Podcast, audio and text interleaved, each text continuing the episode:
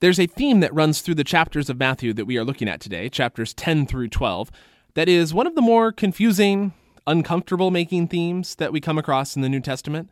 One that's left lots of people, including some of the characters in these chapters, scratching their heads, a little perplexed, and even dismayed at what Jesus has said. In Matthew 10, Jesus sends his disciples out on the road to announce the coming of the kingdom of God and to engage themselves in the same sort of ministry work that Jesus has been doing up until now. He has instructions for them about how to go about this work, and then a warning that persecution will be coming their way.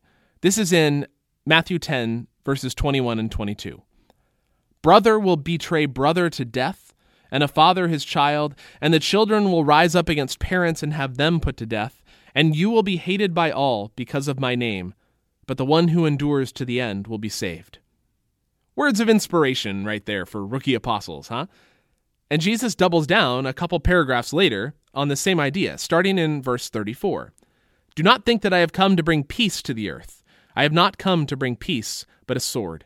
For I have come to set a man against his father, and a daughter against her mother, and a daughter in law against her mother in law, and one's foes will be members of one's own household.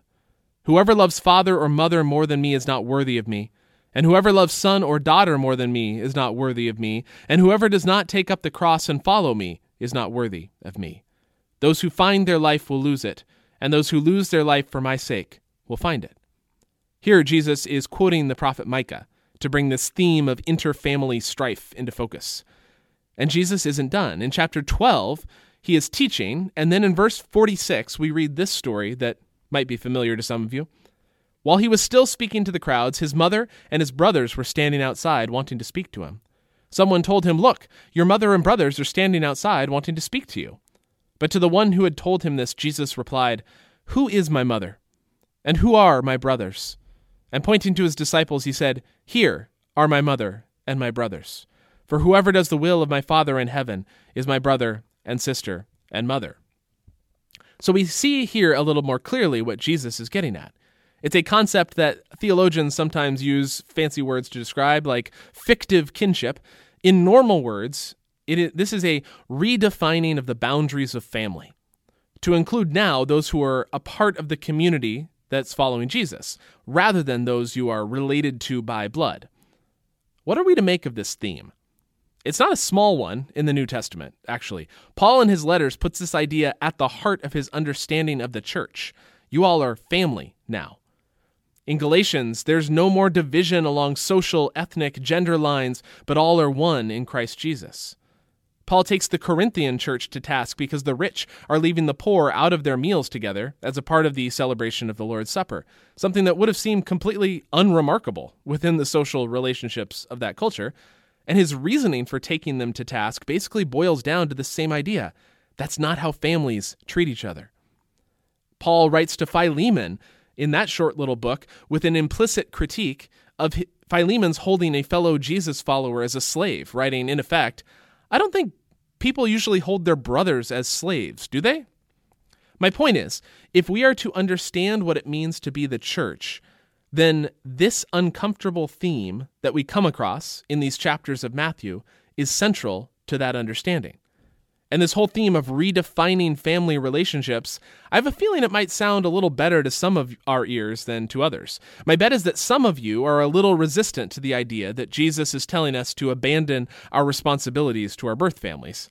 And at the same time, I would bet that there's others of you who might welcome the chance to be a part of a different family than the one you were born into. But however we might feel about what's here, on the surface at least, the first thing we need to know about this theme, in order to understand it, is that it would have sounded far, far, far more radical in Jesus' day than our own.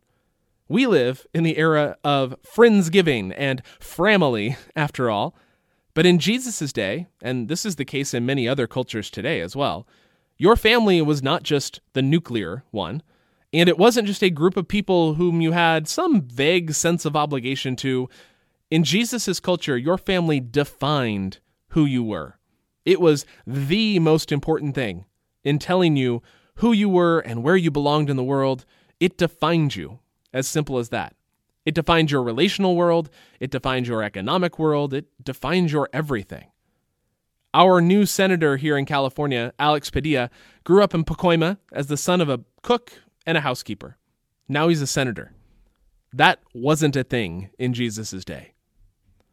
And so the first thing for us to understand about this theme is that Jesus' words are far more radical than the same ideas are or would be today. They are, in effect, saying that thing that defines you, that tells you who you are and what matters in life, who you should be, what responsibilities you have, that core of your being, it's thrown out the window. That isn't who you are anymore. That isn't what defines you anymore. Now you're a part of this new family. So if these words already make us uncomfortable, and they would have been even more radical then, what are we to make of that? Well, for one, it reminds us that it really isn't surprising that Jesus, and Paul for that matter, ended up being killed by those who wanted to preserve the status quo. These are dangerous words for those who want things to stay the way they are. And I think for us today, to see that a bit more clearly, it might be most helpful to broaden out these words beyond just the family. Because while some of us might still identify our family as the thing that defines us, I think many of us might actually point to something else our jobs or our education or something else entirely. Actually, as a brief tangent, I think one of the downsides of our culture moving away from family and family obligations being the things that define us and make sense of who we are and where we are in the world, one of the downsides is that many people never really find a good replacement answer to what defines them. If not family, then what? And they're left a little adrift, not really sure who they are or why they are. But in any event, wherever we might come down on this question of what is the thing that defines you, Jesus' words would say, all of that goes out the window. Not that you leave that family or quit that job or whatever, but its importance gets radically recalibrated so that the thing that defines you is instead allegiance to and belonging to the family of God. And if we really wrestle with that idea, if we really take it seriously, it's going to sound as radical to us as it did to people in Jesus' day.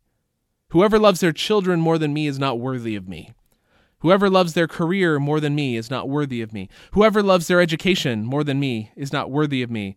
Whoever loves their personal brand more than me is not worthy of me. And then there is a second crucial piece to our understanding of this theme. We live in a day and age when Christianity is culturally dominant, or at least is still one of the major players in the culture.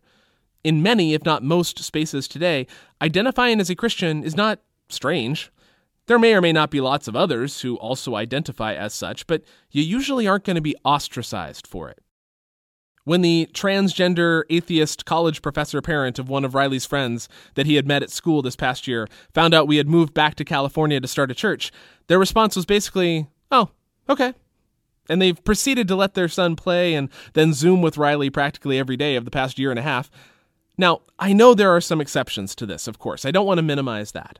But by and large, Christianity is a fairly normal seeming thing in our culture still. And in this sort of cultural setting, Jesus' words sound 100% negative. You know that family you love? You should hate them instead. You know those people who are supportive and loving to you? Abandon them.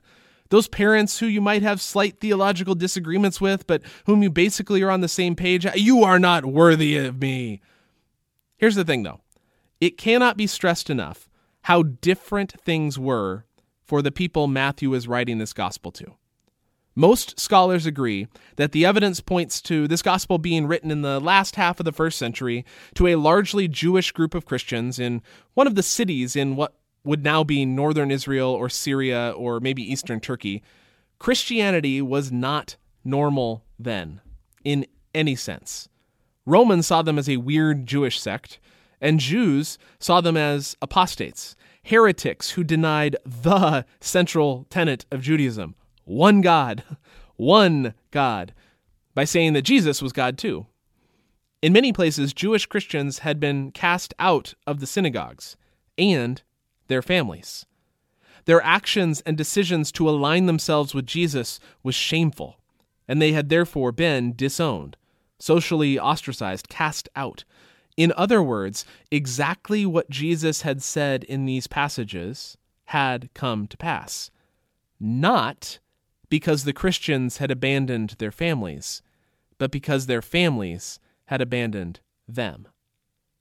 Matthew tells us these words of Jesus not as a negative message to people who have good, loving families. You should hate your families and abandon them for the sake of Jesus. Matthew tells us these words of Jesus as a positive message to people who have already been abandoned by their families for the sake of Jesus. It's okay. You belong here in the family of God now. Whatever you've lost, take heart. It's worth it. Wherever you've been, it's okay. You belong here. Don't waver now that things are hard and you wonder what you're supposed to do now that the thing that has defined you up until now has been lost. Be defined instead by your membership here, in this community of people who are following Jesus. And don't be surprised that this thing has happened because the same thing happened to Jesus and to the apostles before you. That's the message Matthew is getting at. And so, what's that message to us today? Well, most of us haven't been ostracized by our friends and family for following Jesus. Most of us haven't been cast out for aligning ourselves with a new set of values, but some of us have experienced some of that.